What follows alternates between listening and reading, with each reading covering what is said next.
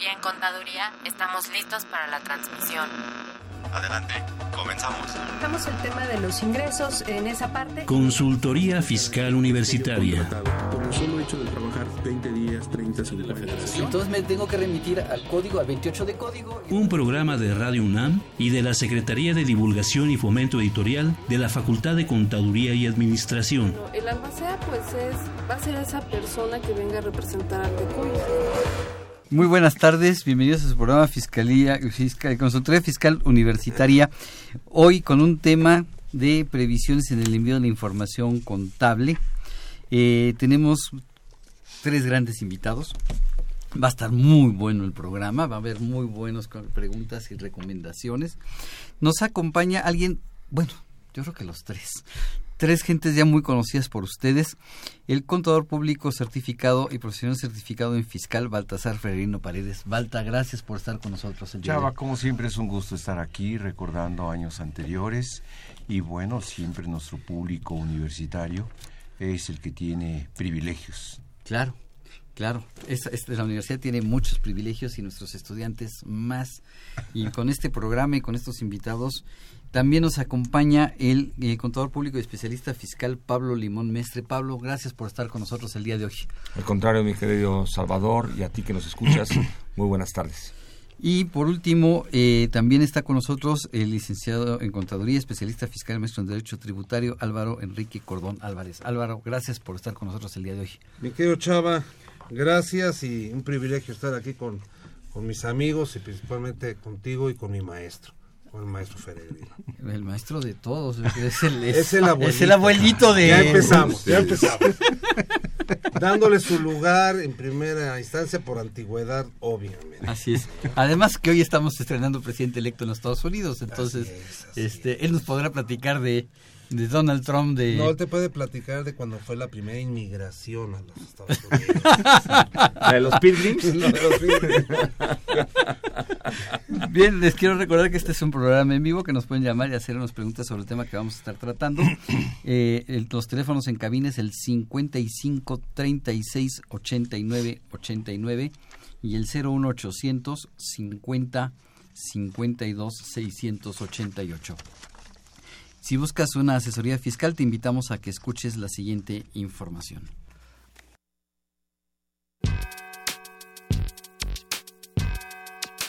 ¿Los impuestos le causan problemas? ¿Dolor de cabeza? Ay, ¿qué le puedo decir? ¿Problemas de estrés? ¿Malestar estomacal? Ay. ¿No puede dormir? ¿Cuenta ovejas hasta el infinito? Basta de sufrir. Nosotros tenemos la solución. La Facultad de Contaduría y Administración te asesorará en tus obligaciones fiscales, laborales y de seguridad social, tanto de manera personal como vía telefónica. Así es, ya no te preocupes por tu declaración anual. El Departamento de Asesoría Fiscal Gratuita, que se encuentra en la División de Estudios de Posgrado, te ayudarán en lo que necesites. ¡Oh, qué bien! ¿Y qué tengo que hacer? Solo tienes que llamar al 5550 7998.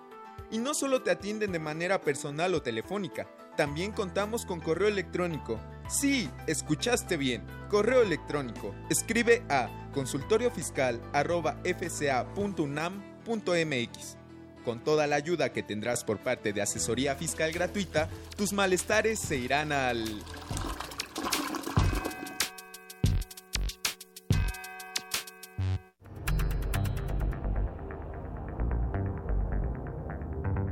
Fiscal. 28 de octubre. La segunda sala de la Suprema Corte de Justicia de la Nación publica las primeras jurisprudencias respecto de la constitucionalidad de la temática de contabilidad electrónica, buzón tributario y revisiones electrónicas. Dichas jurisprudencias resultan obligatorias para los tribunales encargados de resolver los amparos y recursos de revisión que aún se encuentren pendientes de resolución.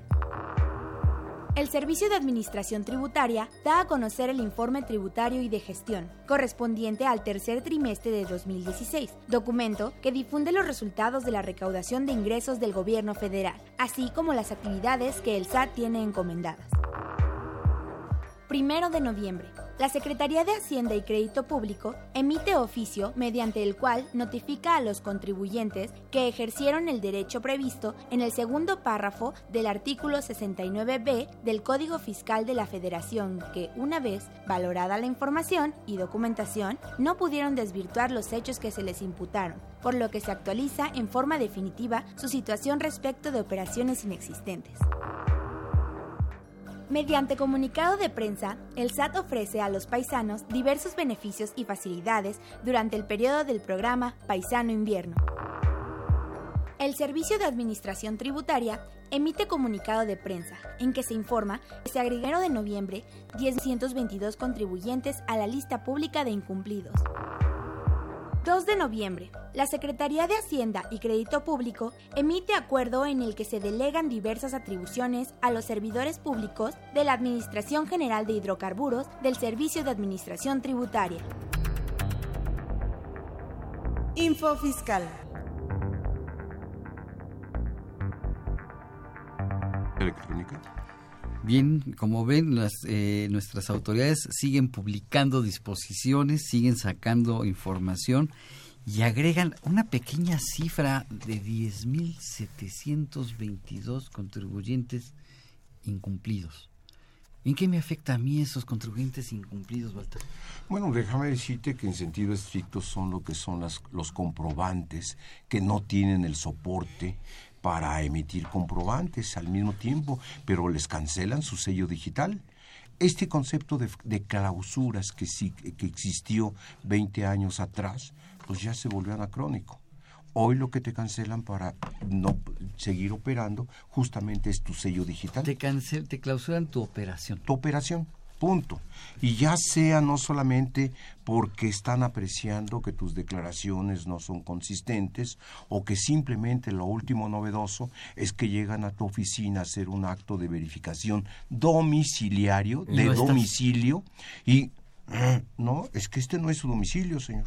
Ah, y de paso presénteme su escritura constitutiva. Ah, y de paso presénteme sus nóminas. Ah, haz de cuenta, están cambiando las reglas del juego. Es un absurdo.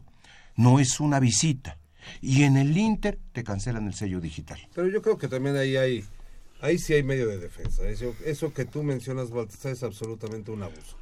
es un abuso y es, es una falta. ¿no? Pero mira, Porque Álvaro- sí estoy de acuerdo, yo sí estoy de acuerdo en que sancionen al que no cumple.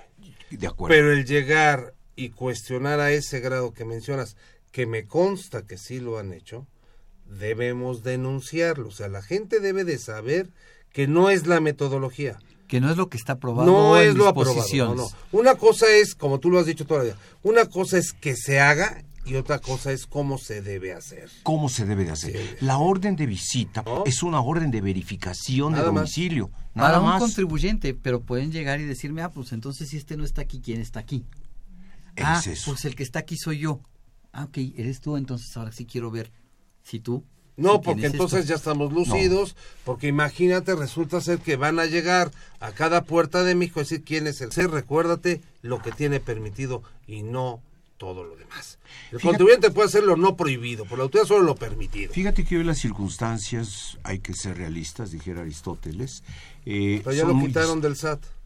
No, no, pero yo no hablo de Aristóteles. Ah, no, perdóname. el, El poeta. Hablaba del filósofo El del siglo tercero antes de Cristo. Bueno, yo la- Es que, nos lo, es que lo conoció. Es que nos lo saludaba. Nos acostumbramos a ese nombre Fue tu un alumno. rato. Perdóname por haberte interrumpido, maestro, decano. Sí, déjame, Decano, contar, déjame contarte que hoy las circunstancias son muy distintas a las de ayer. Estamos enfrente de un presidente norteamericano electo eh, que trae unas ideas que nos, cuando menos en insultos y amenazas, estamos contra la pared. ¿Qué sigue? No solamente a nosotros, a muchísimos otros países del mundo. ¿Qué Estoy tenemos que tener México como ser el país más pegadito a Estados Unidos, que los daños pueden ser cuantiosos? Tenemos que tener un plan C.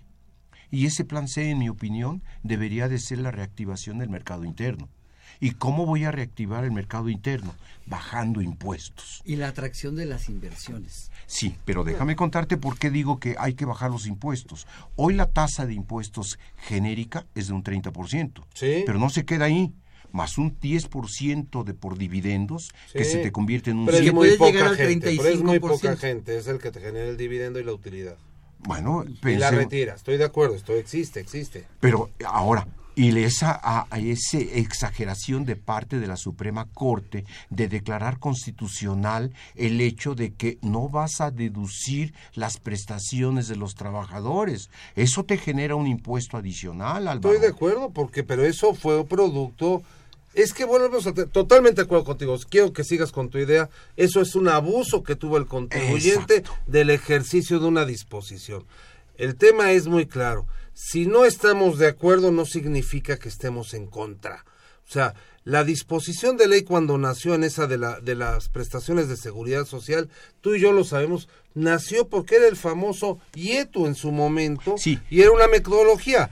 Ahora se quedó y dejaron el YETU en la panza de renta. Estoy de acuerdo, es un impacto. Entonces es un impacto. Sí. Entonces, genéricamente, aunque tú digas que son muy pocos los contribuyentes que terminan pagando la tasa del 30, El y cinco. son me- el 30, y más el impuesto sobre dividendos, más el impuesto complementario de la persona física, Sí. es otro 5, y más el otro impuesto por las partidas no deducibles, el impuesto se te puede ir a un 48%. Y todo esto nace de que la autoridad encuentra 10.722 contribuyentes incumplidos. No, eso se adiciona. Ah, por eso. Ah, además, además, o sea, no. son nuevos 10.722, nuevos que se agregan a la lista que los que ya estaban. que se convierte en una partida no deducible y que te, te convencen de que te autocorrijas. Que Sí, la revises a tus invitación es- proveedores a ver la, si están invita- ahí. la invitación es autocorrígete. Pero a lo que voy es a lo siguiente. La tasa de impuestos sobre la renta en un país desarrollado o en vías de desarrollo y pegado con un país que nos tiene contra la pared con muchas actividades ¿De del? TLC, hay que bajar los impuestos. Es lo que va a hacer Trump. Es y, lo que y consecuentemente haremos nosotros. Y yo confío que de verdad Claro. hagamos eso.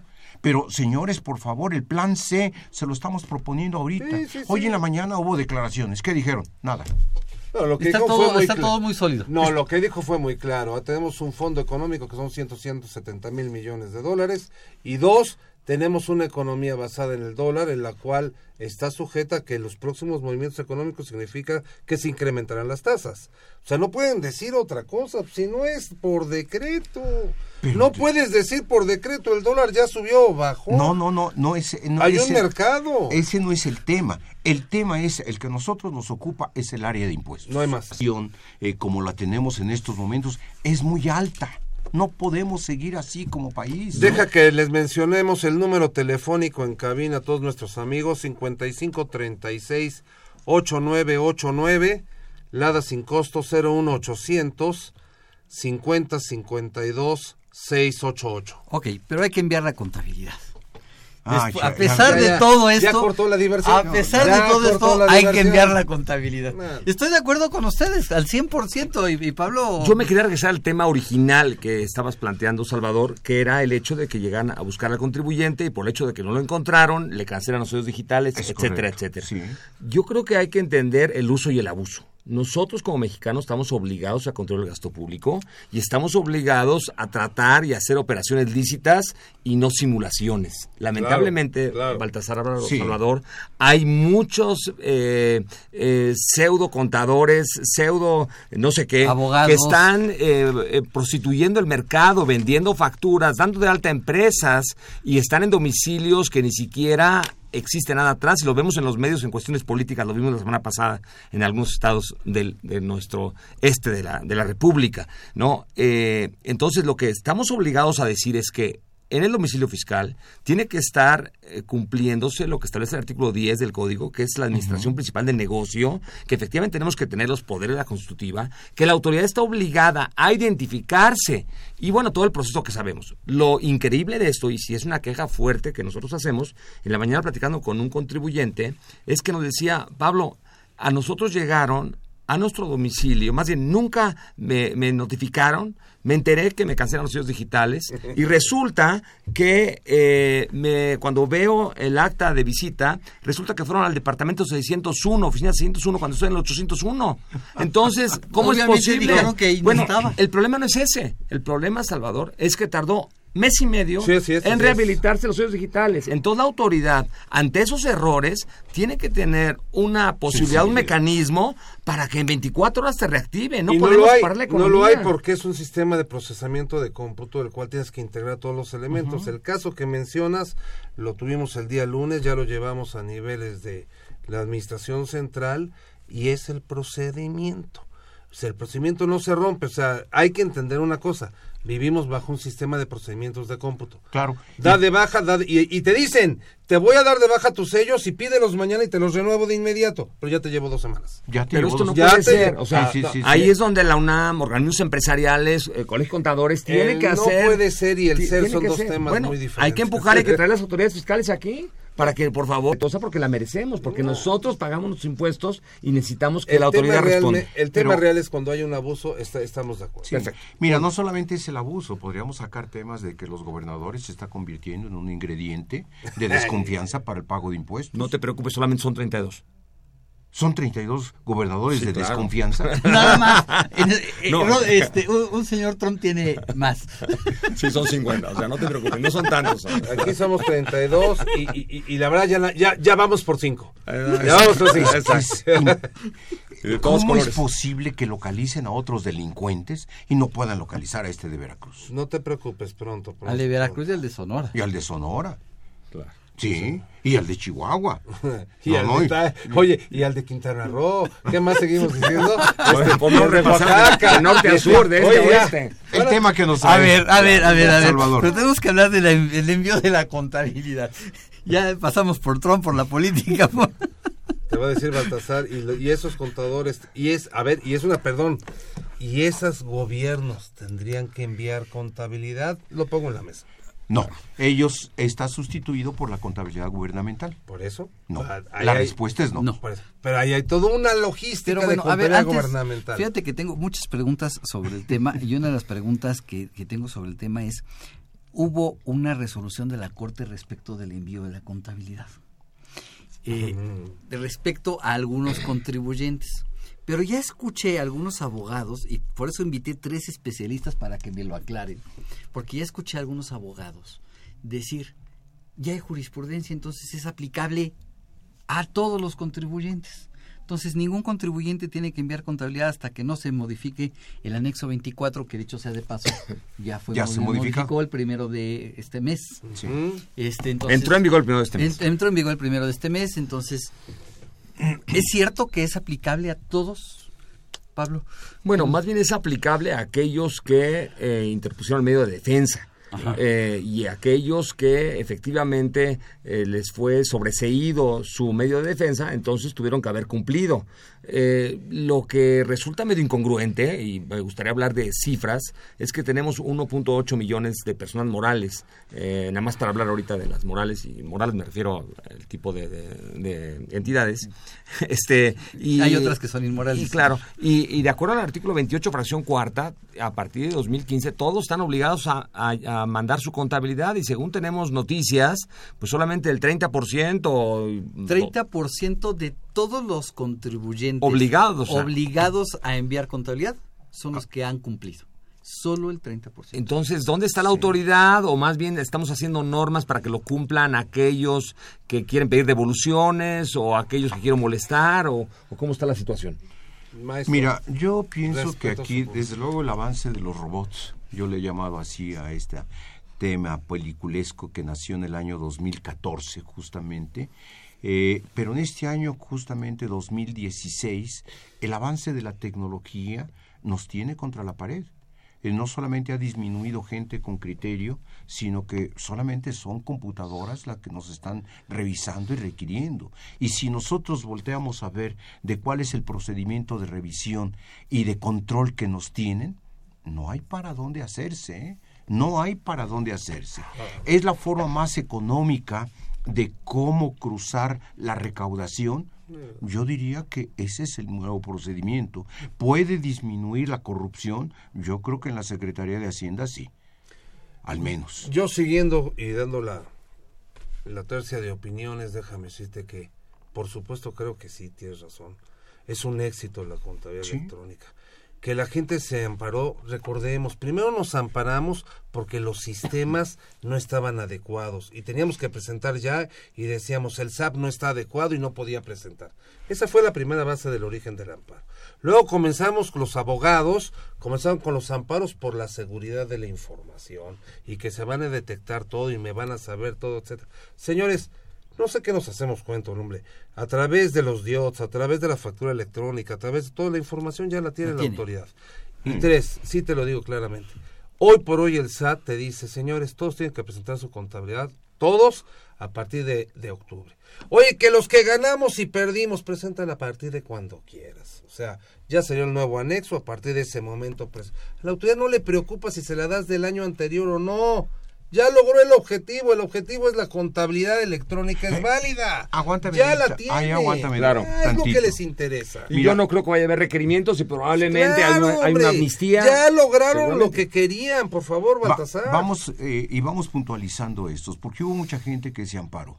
Esos amparos en la mayoría fueron ganados en parcialmente. Parcial. Entonces, de la, de la obligación cuando nació, que fue en enero del 2015, no me la mandes. Ese sería un criterio. Un criterio. Mándamela ahora que ya se resolvió constitucionalmente. Primero de noviembre. Primero de noviembre. Empiézamela a mandar a partir de esa fecha. al fisco no le interesa si se la mandan o no. ¿Cuántos fueron? Del gran universo, ¿cuántos son? No, no, no. Pero entonces 30 ahora- Son algunos. 25 de todos los 30 demás que decías del millón y medio, pues mándenmela. Sí, sí. Señores, la autoridad logró el objetivo que es a enviarle la información. ¿Qué se va a hacer después con esa información? ¿Cómo van a hacer los cruces? Ya lo dijiste, electrónicamente es lo más fácil. Es lo más fácil. Y es más fácil. Y nada más va a ser para amarrar y ver tendencias, porque los cruces, hoy déjenme decirles, si van a Hacienda, ya se hacen. Pero a ver, Ya Álvaro, hoy aquí- se cruza todo. Aquí yo tengo una pregunta, porque hemos estado hablando de los que se ampararon. Pero hay muchos contribuyentes que no se ampararon Claro. y no han mandado nada esperando que se resolvieran los amparos. Porque había, hubo 40 mil amparos, según tenemos. Hubo 40 mil amparos. Claro. Está bien. Ok, si hay un millón, ¿qué dijiste, mi querido Un Pablo? millón ochocientos mil. Un millón ochocientos mil contra 40 mil amparos, hay un millón setecientos. No pinta. ¿Y cuál es el problema? ¿Y qué querían esos? ¿Esperar a que les dieran la jurisprudencia, que ya no se mandaba y que todo eso? Entonces- Probablemente faltó Sí, agregar otro ingrediente. No estaban regularizados en su contabilidad. Ah, hay que voltear a ver también esto, Claro. en que, bueno, este también fue un corte de cabeza significativo. Advierto que en la resolución miscelánea ya hay una posibilidad de que sea la autoridad quien te mande tus pagos provisionales. Sí. Tiene los ingredientes Tiene para todo. mandarte todo. Te va a mandar también a través de la modificación de los FDI, a través de los complementos, te puede enviar tu cobro, tu co- cobro de IVA definitivo. Sí. Ya Sí, te lo puede De acuerdo a los números que él tenga. que él tenga, Sí, claro. claro. De ¿Y tu anual ya te la va a mandar? eh, todavía no, no des ideas. A ver, ya No la des- hizo, si el año pasado ya lo mandó. A ver, el año pasado ya se hizo al régimen solo de sueldos y salarios. Sí. Este año ya está autorizado otros dos capítulos. O sea, ya le- el sistema ya está listo, ya nada más está en prueba. O sea, sepámoslo. Para personas físicas. Nos van a mandar Sí, ya todo prehecho. Ojo, siempre con la el apéndice de que puedes no aceptarlo. Sí, Tú puedes decir, no acepto lo que me mandas y pones lo tuyo. Y es tan válido como el otro, ¿eh? Entonces, este, este ingrediente del, Pero pas- prendes un poquito rojo. del pastel global de la, con- de la re- retener información o de tener información por parte del SAT, se incorpora otro ingrediente, las generaciones.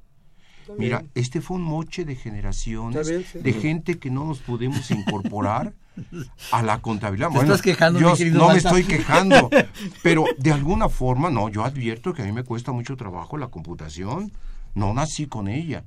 Tengo que estar al día, no tengo para dónde hacerme. Es que la traes integrada en tu cerebro.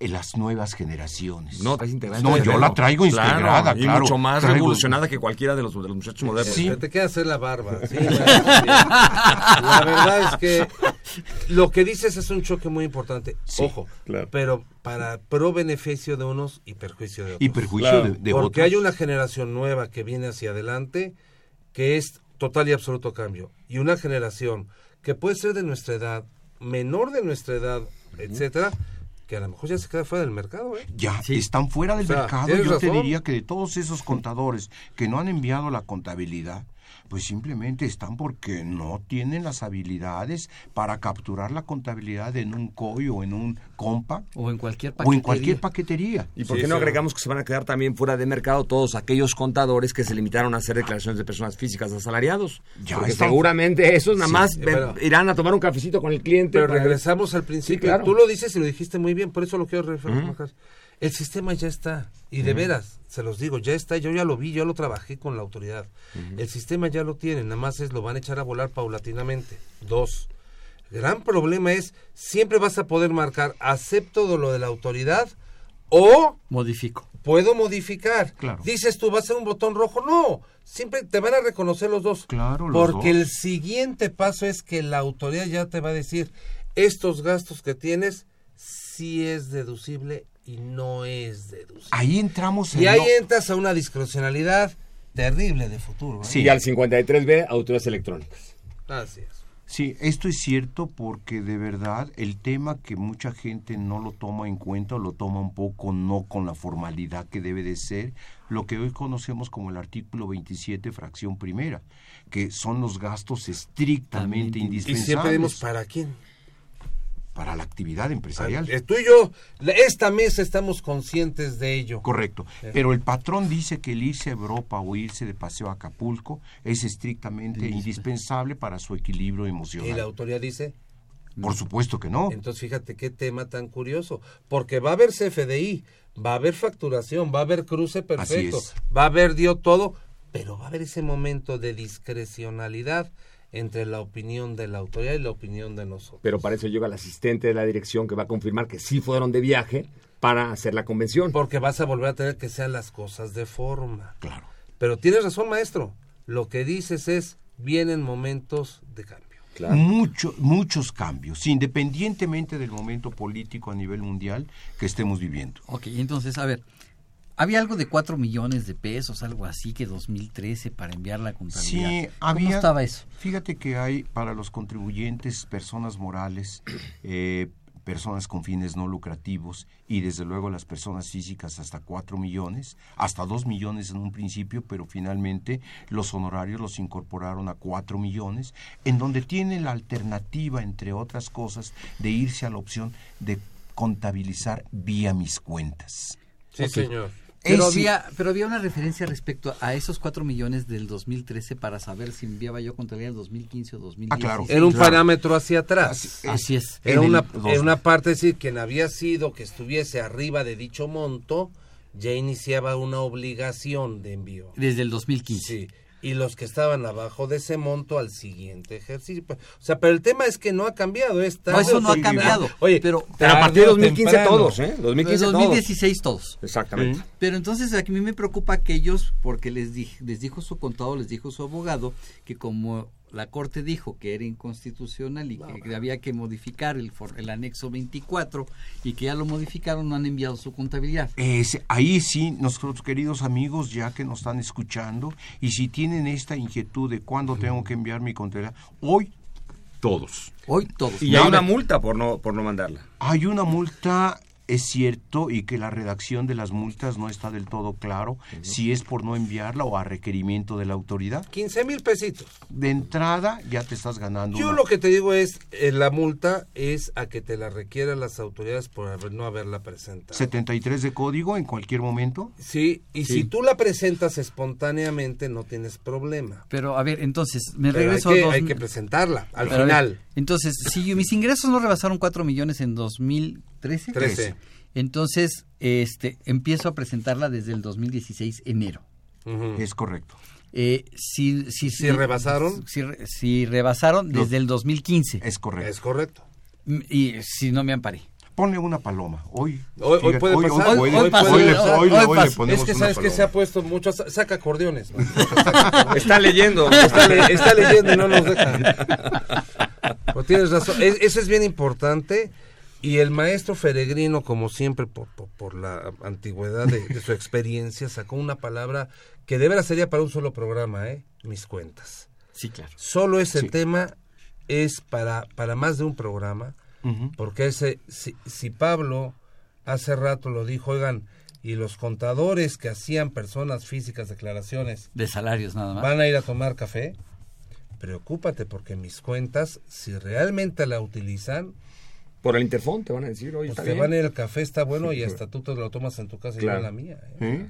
Sí, o sea, aguas. Es un sistema que no lo tenemos en este momento No. de mesa, pero creo que es un tema para hablar nada más de él. Pero es una gran oportunidad, es una gran oportunidad para los millennials, es una gran oportunidad para los muchachos que nos escuchan para decir, este es el mercado que hoy podemos conquistar. O para sea, nuestros estudiantes de la universidad y de todas claro, las universidades. claro. Pero bien, vamos a dar una pausa y continuamos con esta discusión.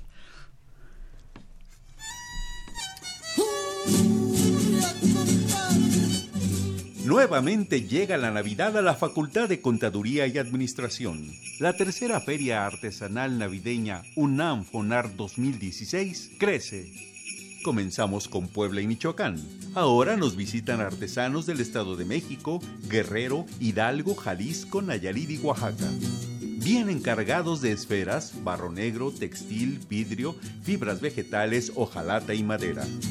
Del 28 al 30 de noviembre, en el lugar de siempre, de las 9 a las 19 horas. Invita la Escuela de Emprendedores Sociales de la Facultad. Apoyemos el comercio justo. Adquiere tus productos navideños y beneficia a nuestros artesanos.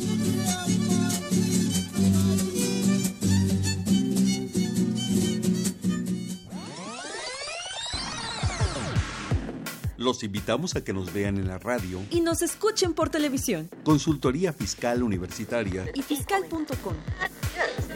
En el 860 de AM y en la barra de Mirador Universitario Coaed. Abordamos los temas de tu interés como impuestos sobre la renta, Declaraciones, testamentos, pensiones, seguridad social, estímulos fiscales, discrepancia fiscal, régimen de incorporación fiscal, entre otros temas. Con destacados especialistas en la materia. Los miércoles por Radio UNAM Los jueves por internet. y los sábados por TV UNAM. Véanos en radio. Escúchenos por televisión.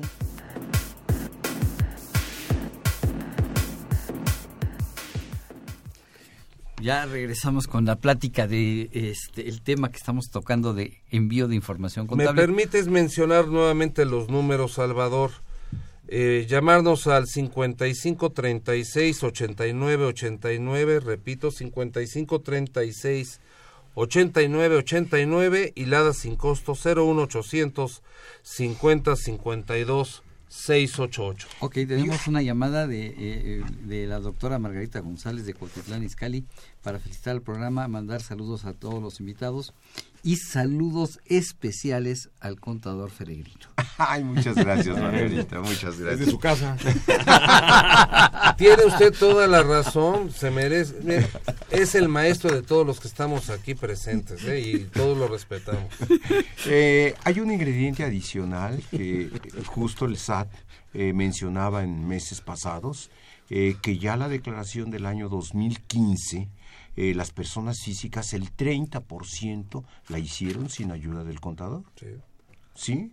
Hay gente muy hábil en la computación o con un sentido común más claro y entonces se mete a la página. Pero fíjate que esa observación, qué bueno que la haces Sí, sí, y que la hizo el SAT, eh, pero sin embargo siempre hace falta la- el, el acudir a un contador, sobre todo aquellos contribuyentes que están obteniendo ingresos porque vendieron un automóvil, Sí. porque...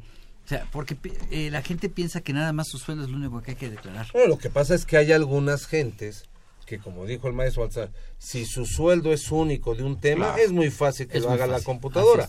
Pero cuando entras a que vendió su casa, habitación, Tuvo bueno, sí, dos pero, lleva- patrones. pero llevas tres años vendiendo tu misma casa, habitación, ¿no? Porque cada año vendes una, o tienes dos patrones, o tienes aparte ingresos por arrendamiento, tienes, o sea, se hace compleja. Pero al final el tema es, hay herramientas ya electrónicas. Sí, yo creo que hay que ser conscientes de que estamos viviendo, somos testigos de un gran cambio y el avance tecnológico es el que nos está llevando a todos estos nuevas, eh, digamos, oportunidades.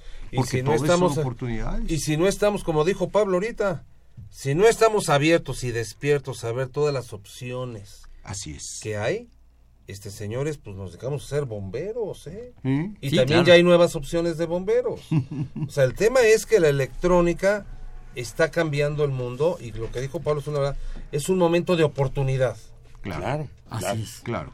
Sí, porque normalmente eh, muchos despachos o contadores que probablemente nos escuchan, pues lo que se han dedicado es a manejar contabilidades por años fiscales, ¿no? Y esas contabilidades lo único que hacían era dar información al fisco, a la autoridad fiscal, y no le daban información y valor agregado a los accionistas, a terceros, de que esa información era útil y confiable. Entonces nos hemos olvidado de nuestras bases, que son las normas de información financiera. Creo que por ahí tenemos un campo vastísimo y están ahora muy vinculadas o totalmente vinculadas con las normas fiscales. siempre y cuando las siempre y cuando eh, nosotros y déjame decir Walter nada más es una llamada de atención como profesión como parte colegiada estamos hablando con las autoridades en que se reconozca la certificación a la profesión muy ya no solo en los aspectos de carácter fiscal sino lo que decimos a las normas a ciertos trabajos porque en tanto no le des validez a eso la profesión no, desar- no, no despierta. Mira, yo entiendo que eso Estoy de acuerdo. eh, promovemos esas aplicaciones de las NIPS que ahí están. Es un tabique como de 800 o 900 hojas Sí. que, de, que, que digerirlo y entenderlo no es cosa de dos, tres días. Es una especialización. Uno, es un traje muy grande que solamente le queda al 1% de las empresas. Ok. Y las demás 98, 99% no necesitan ese traje. Ellos necesitan un flujo de efectivo. Bueno, Punto. lo que pasa es que hoy ya no es tampoco, o sea, coincido contigo, pero por ejemplo ya los sistemas financieros, yo creo que el mundo, la gente, todo pequeño y mediano empresario, busca apalancarse y busca Sí, claro, de los créditos. claro, claro. Sí, yo- Y los créditos te exigen que estés basado en Con base IPS. a una norma. No. Porque si no, cada quien va a hacer de sus registros lo Claro. que le venga en gana. La, la verdad, yo estoy sobreviviendo de esos requerimientos del sistema financiero, en donde le piden un estado financiero dictaminado eh, por un CPR en Claro. este caso, o un CPC que también lo soy. Entonces, de alguna forma, ese tipo de información le aplico con las normas de información financiera. Claro, que además, deja de decirte, ya que estamos hablando del envío de la información contable, el artículo 33 del reglamento de código me obliga a cumplirlas. Claro. Para enviar la contabilidad tengo que cumplir con las normas la de información y lo que dijiste la información que tenemos que enviar al SAT vía sistemas electrónicos es basada en norma de información financiera. Es mi contabilidad financiera, Y esa- no fiscal. No, y esa sí la están tomando en consideración en el análisis y revisión de papeles de trabajo para la determinación de obligaciones fiscales. Claro. Te pongo el ejemplo ajuste por inflación. Sí. Claro. Y Pero lo a ver, están tengo- atacando fuertemente. Ahora, tema. pero para Tengo- eso necesitas el, an- el, el- la balanza 13. ¿No Sí. saben de qué lo estoy hablando? Sí, claro. Hicimos Claro. un silencio porque era no, no, no, es que no puede ser. eh, Doy el manotazo y los saco del salón de clase. No, no, maestro, favor. A ver, maestro, No. ilústrenos. Ilústrenos con su balanza 13. Porque ya, ya iba a ser albures Y, mexicanos. y luego vas con la 41. Con No, no, no, Pero no, ya- no. Y terminas con la 69. No, no Deja- déjenme contarles que en estricto sentido tenemos que enviar las 12 balanzas de enero a diciembre. Pero advierto que hay una balanza en términos de la resolución miscelánea, la regla 2815, que nos lleva de la mano justamente al mes 13 donde están los ajustes fiscales. Es correcto. Es correcto. Entonces, esa la envío en principio antes de presentar la declaración Claro, anual. claro. Entonces, no hay que olvidar, amigos, dentro del envío de la contabilidad. Tienes preguntas. si Tengo no varias preguntas importantes. José Rodríguez González, eh, de Naucalpan, que si las autoridades del SAT tienen algún listado de proveedores certificados por la propia autoridad para el uso de programas de contabilidad para poder enviar la contabilidad y no tener problemas. la respuesta es sí. sí. Así te metes a San Google eh, porque te resuelve todo, y me le vas a buscar proveedores Pero certificados. no resolvió No. quién iba a ganar las elecciones de Estados Unidos. Sí lo resolvió, nada más que dio otra persona. Este, no, lo que dice Baltasar es cierto, pero son dos temas. ¿eh? Una cosa es que pidas proveedores certificados o los PACs, pero los programas está la MITI. Y la MITI, que es la Asociación de Empresas dedicadas a generar los programas, Ajá. están autorizando los programas. O Así sea, es, sí, y se están sí certificando. están. Ahora, no hay como comprar un programa común. Sí, señor, sí, señor. ¿Qué necesidad? Ya lo dijo el filósofo que de Juan Ciudad Gabriel. Juárez, Juan Gabriel. Sí, sí, sí, ¿Qué gracias. necesidad?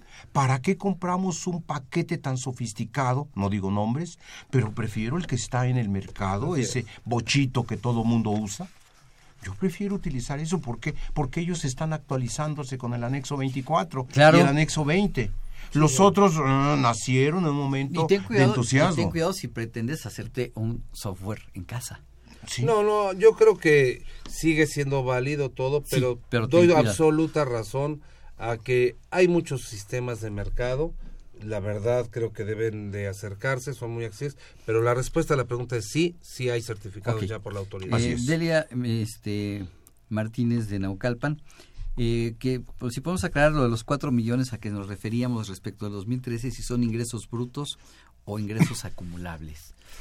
Sí, desde luego que son ingresos acumulables para estos efectos. Los brutos, de alguna forma, no hay que dos. olvidar que no podemos disminuirle las devoluciones sobre ventas, Es lo porque que- esas son deducciones. Entonces tengo que voltear a ver mi declaración anual 2013. Correcto. ¿Qué ingresos acumulables manifesté? Así es. Y de ahí parto para saber si tengo que mandar la contabilidad desde enero de 2015 o desde enero de 2016. Esa es toda la Y si no la presenté, Salvador. Si no, si no enviaste la contabilidad, La- no la la has declaración, enviado todavía la la declaración. declaración anual 2013. No la, no la he presentado. Ah, entonces ya- Soy incumplido. Yo para mí en lo personal tienes desde 2015. Ante la excepción tienes que dar el cumplimiento. es Muy un bien. punto de vista. Bueno, Sí, claro. Yo presentaría la declaración No, a ver. y checaría Ya cuál es cambiaste el monto. O sea, el contexto es no la presenté. Sí. A ver, maestro, por favor. Pero el punto de, de partida es el ingreso del Claro, año o sea, 2013. yo- yo creo que me gusta más tu punto de vista No, y no por me eso hagas enojar. No, no te hago enojar. Tacha al alumno Te Álvaro. hago reflexionar. Tacha al alumno Álvaro. Te hago reflexionar. Oye, yo quería retomar el punto que dijo Balsar hace rato de las NIFs, 800 páginas, eh, y que por- viene siendo exageradamente complicado para la empresa Sí, pequeña, pequeña sí. mediana. Eh, bueno, así como en la contabilidad electrónica hay el, mis cuentas, que ya todos hablamos de, de- saben qué es eso, eh, sabemos po- como síndico de servicio al contribuyente ante el SAT de que ya está desarrollando el SAT un programa para, para empresas pequeñas, microempresas, y tal vez esté ligado a este nuevo capítulo, a este nuevo estímulo de empresas con ingresos menores a 5 A cinco millones, de millones de pesos. Esto es una novedad, una primicia que se dijo aquí en Radio UNAM, por eso no te lo puedes perder. Así es. Eh, Manuel Salazar, eh, de Naucalpan, eh, que si para 2016 existen personas morales que puedan utilizar mis cuentas. Personas morales, sí, solamente las donatarias. Solamente Y las donatarias. sociedades religiosas. Nada y- más. Y también comenta que el maestro Baltasar mencionó un 48%, que si podría explicar cómo salió ese 48% Ahí de va, tasa amigo. impositiva. Es una suma de la suma de la suma. Mira, es un 30% que tenemos de impuestos sobre la renta. A ese vas a tenerle que sumar ese 7% que es sobre dividendos. O sea, es el 10. El 10, pero tienes que restarle el impuesto sobre la renta teóricamente, Ajá. te quedan 70. 70. Y te, aplícale el 10, son 7. Ajá. Más los 30 llevas 37. Ajá. Pero tienes que, el dividendo lo recibe finalmente una persona física. Y tienes que complementarle con el 5% porque solamente puedes hablar, acreditar el 30% de impuestos sobre la renta. Ya llevamos 42. Pero de, de- va a depender qué tanto de partidas no deducibles tengas, de prestaciones que le entregues a tus Trabajadores. trabajadores, y que ese excedente o esas partidas no son deducibles al 100%, solamente al 47%. Y ese 47 estoy inventando un 6% más. Por eso es que llego a la tasa de 48%.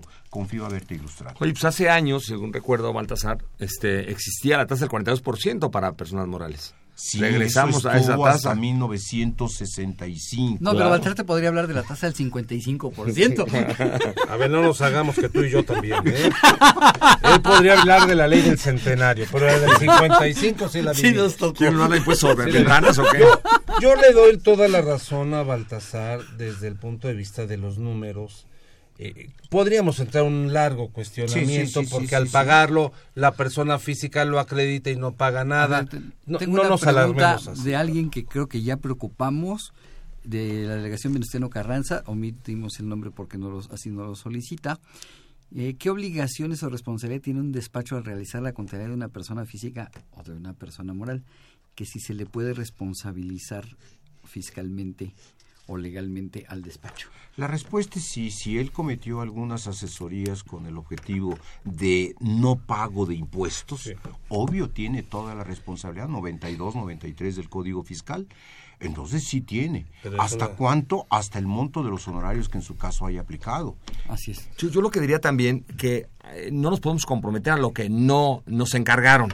O sea, si quedó muy claro con el con, el con el cliente, oye, yo me voy a encargar de tus obligaciones fiscales, pues obligaciones fiscales contra electrónica. Si no la he presentado, tuve que haberla advertido por escrito a mi cliente y él dijo, no la quiero presentar, no la presentes porque he escuchado que no sé qué. Bueno, entonces ahí tengo mi liberación de mi responsabilidad. Pero si de alguna manera, y que quede por escrito, pero si de alguna manera yo le, le afirmé, le dije y cobré por tales efectos y cobré por contabilidad electrónica y no lo hice, bueno, no solamente está responsabilidad legal, fiscal, la que tú quieres, sino la moral. Pero y eso yo- no puede ser. Yo creo que yo entiendo la pregunta, como todos la hemos vivido, ¿qué responsabilidad adquiere sobre los dichos y la forma en que se ejecutó? Yo, yo esa responsabilidad creo que es, es una responsabilidad de carácter profesional, por supuesto que existe, y más si lo que, lo que tú asesoraste no estuvo sustentado en ley. Si está sustentado en ley y quien lo ejecutó se pudo haber equivocado y todo, es otro tema. Yo creo que sí hay una responsabilidad profesional antes que nada.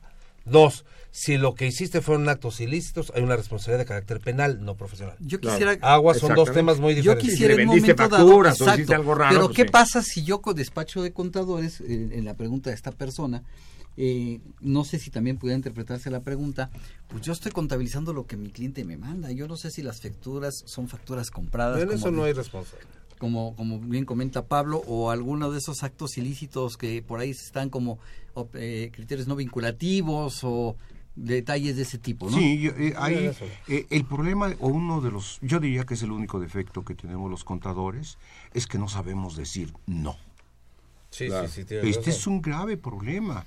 El único que tenemos advierto los contadores. Somos simpáticos, bien parecidos, inteligentes, pero no sabemos decir no. Me permito coincidir en todo lo que has dicho. Al 100%. Como tú comprenderás. Sí, sí, sí, sí. Por eso siempre te hemos respetado. Te entendí bien, te entendí bien.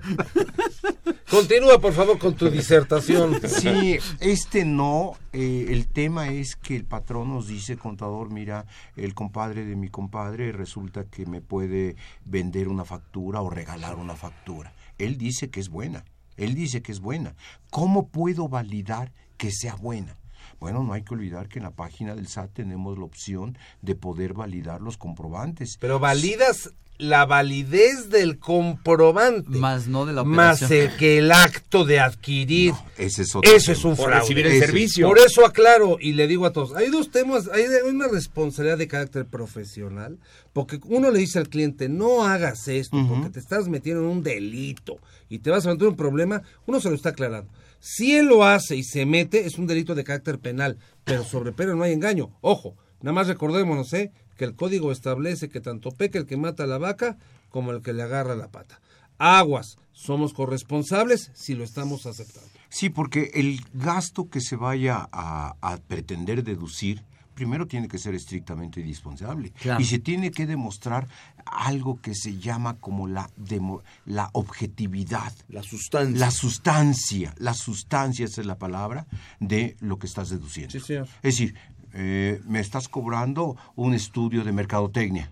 ¿Dónde está el estudio? La materialidad de la operación. La materialidad de la operación. No hay más. Eh, estás cobrándome algún servicio de asesoría eh, jurídica fiscal. Demuéstramelo. Balta, ¿dónde ¿te parece que, porque por, por obviedad de los tiempos, yo sí quisiera decirle a todos nuestros amigos de Escucha Salvador que Radio UNAM les dice claramente, y nosotros como catedráticos de nuestra universidad, es no se metan en problemas. No le crean a nadie con la adquisición de documentos de que esta empresa, te juro por mi abuelita que esta sí declara todo. Quien a ustedes les venda un documento y ese documento no fue una operación real, están sujetos a un acto de carácter penal y entonces no les asuste que la autoridad fiscal lo detecte. Muy buena observación, muy buena Bien, recomendación. tengo una pregunta aquí, pero la dejo para regresando de una pausa. Bien. La División de Educación Continua lo invita a los cursos y diplomados que impartirá en los meses de octubre y noviembre. Octubre. Contribuciones fiscales.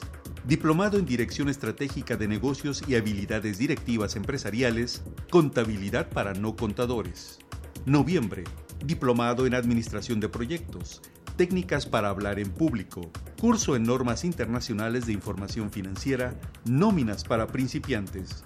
También ofrece diplomados internacionales abiertos y virtuales, así como diversos cursos de actualización.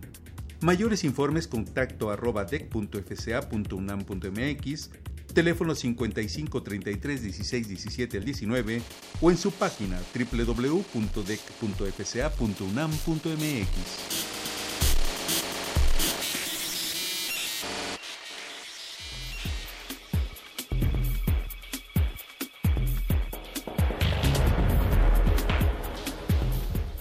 En esta nueva edición, la 653, Consultorio Fiscal, como siempre, presenta interesantes artículos de corte jurídico, laboral, contable financiero y fiscal. En este ejemplar, Jorge Santamaría García opina sobre la fuente de recarga de automóviles eléctricos, un estímulo fiscal inútil. La incongruencia en el tratamiento contable fiscal del decreto y pago de dividendos ante la ley del impuesto sobre la renta del 1 de enero de 2014, escribe Sergio Santinelli Grajales. Alejandro Monroe Pascoe analiza la sentencia de la segunda sala de la Suprema Corte de Justicia de la Nación sobre el límite de las deducciones. Yolanda Vega Vázquez y Rui Alfredo Zárate Chichitz se preguntan, ¿la subcontratación laboral derivada de un contrato de prestación de servicios no está grabada por el IVA? Estos y otros temas de gran interés se presentan en el número 653 de Consultorio Fiscal. Suscripciones a los teléfonos 5616-1355 y 5622-8310. También a través de la tienda electrónica publishing.fca.unam.mx o en la página electrónica de esta revista, consultoriofiscal.unam.mx. Y para dos Bien, Guadalupe Ramírez nos pregunta, la discusión, además la discusión en el fuera del aire está buenísima sobre el tema que estamos tocando. Guadalupe Ramírez de Coyoacán dice que optó por sus cuentas, por sus cuentas, por mis cuentas. Al dar el aviso, eh, ¿hay alguna respuesta que tenga que dar la autoridad de que ya que aceptó el que me manejo por mis cuentas? ¿Te refieres a que... Ella la- optó por mis cuentas. Sí. Hay que dar el aviso a la autoridad, la autoridad tiene que dar alguna respuesta. No, no, no, no, no. Simplemente con que cumple los requisitos, estás dentro de. No por todo necesitas una autorización. Pero Es ahora absurdo. ella, ella ya empezó a, a- a- a- a declarar y a manejar por mis cuentas. Maravilloso. Y se da cuenta de que hay algunas cosas que no se las acepta como deducibles. Ese es el ¿Cómo de debe- mis cuentas.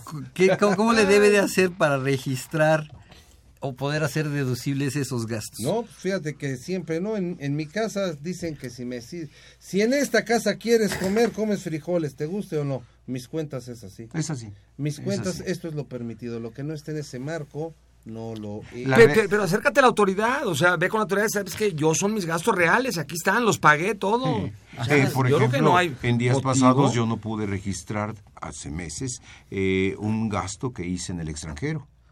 Y la ley me lo contempla, el artículo 28, fracción quinta, primer párrafo, última oración, me dice que también los gastos hechos en el extranjero y no necesito aportar un CFDI. Claro. Entonces, ahí tengo esas limitaciones. Acércate a la autoridad. La autoridad está abierta, hay que entenderla. La vemos como un enemigo, no es un enemigo. Estamos obligados a pagar impuestos y que todos lo hacemos No hay bien. para dónde. Sí, Pero claro. sí hay que acercarse a la autoridad y ver este tipo de situaciones. Claro. Querías hacer un comentario Sí. muy breve, muy En- rápido. En dos segundos, digo, tú como contador que nos escuchas, por favor no permitas desnaturalizar la relación obvia de eh, patrón-trabajador. Es decir, hay algunas empresas o muchas empresas en el mercado que te ofrecen una serie de estructuras, una serie de sociedades y que te inventan que te puedes pagar las personas a través de sociedades X, Y, fantasmas, carrusel, sociedades civiles de no sé dónde, y eso no puede ser. Si trabaja para ti y hay relación subordinada, ese es un trabajador. Otra cosa es simulación y eso es bote. Pero además, creo que el outsourcing, corríjame si me equivoco, ya está contemplado como eh, la ley de antilavado. Es justo, este es un criterio un de la criterio. unidad de inteligencia financiera. en donde, bueno, ya se publicó y entonces tanto la que es la subcontratista, ella está obligada a tener que reportar como una operación de lavado de dinero, como embargo, operaciones vulnerables. El artículo 17 Del 17, va- que da del las régimen de honorarios. vulnerables, Sí. que da las operaciones vulnerables, ya va a contemplar y contempla ya a través del criterio de la unidad que quien con- el contratante que contrate a subcontratistas, valga el comentario, empresa que contrate al outsourcing, va a manifestar que el outsourcing está, que le está haciendo el servicio. ¿Por qué? Porque lo que buscan es que se pague. Y en ese, en ese momento te estás colocando en los ojos de la autoridad. Pero Sí, creo que la autoridad está yendo más allá. Te voy a decir por qué, Baltasar.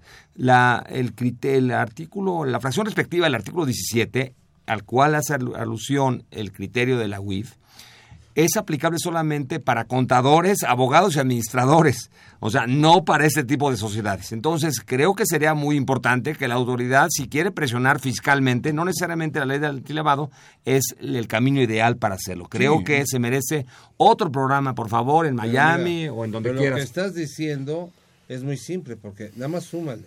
A una operación que es correcta, nada le afecta. Claro. Eso no, es lo que pero nada le la afecta. operación Nada es le falsa, la disposición de modificación al artículo 27, fracción quinta, pedir las retenciones, pedir las nóminas, pedir los pagos de IVA, pedir los pagos de seguro social y manifestar el outsourcing, si es una operación real, en nada te afecta. Claro. En nada. Si no, van a llorar y te van a decir mil temas. Entonces, ¿sabes qué?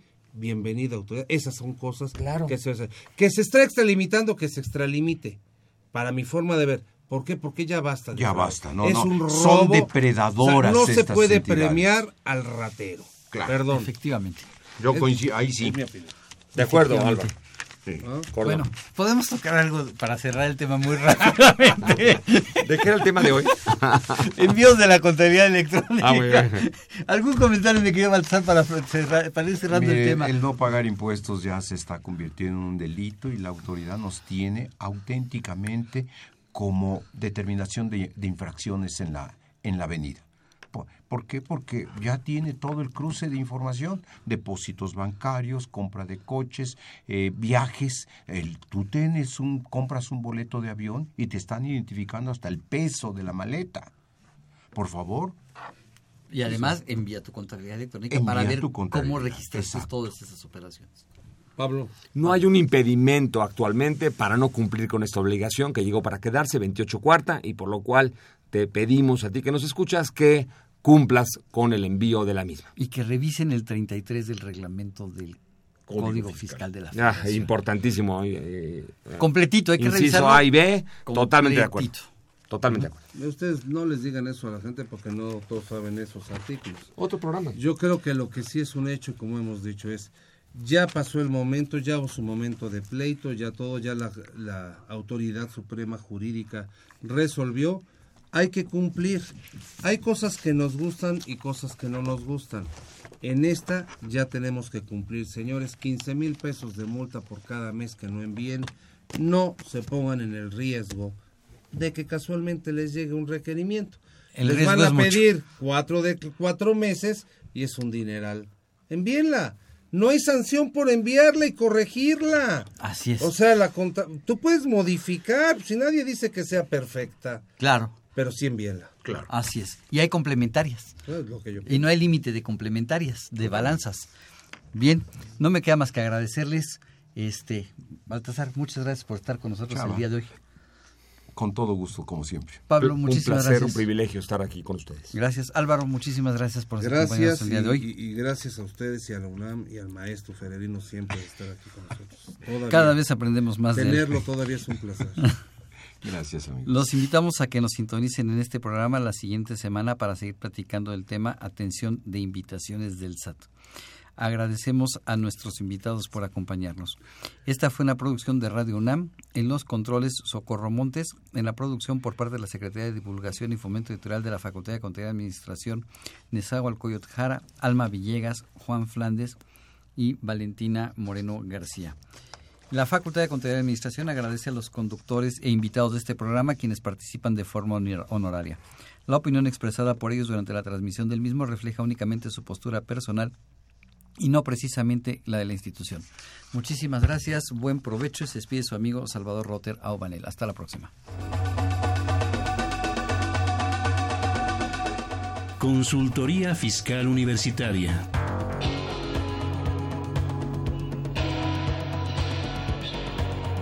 Un programa de Radio UNAM y de la Secretaría de Divulgación y Fomento Editorial de la Facultad de Contaduría y Administración.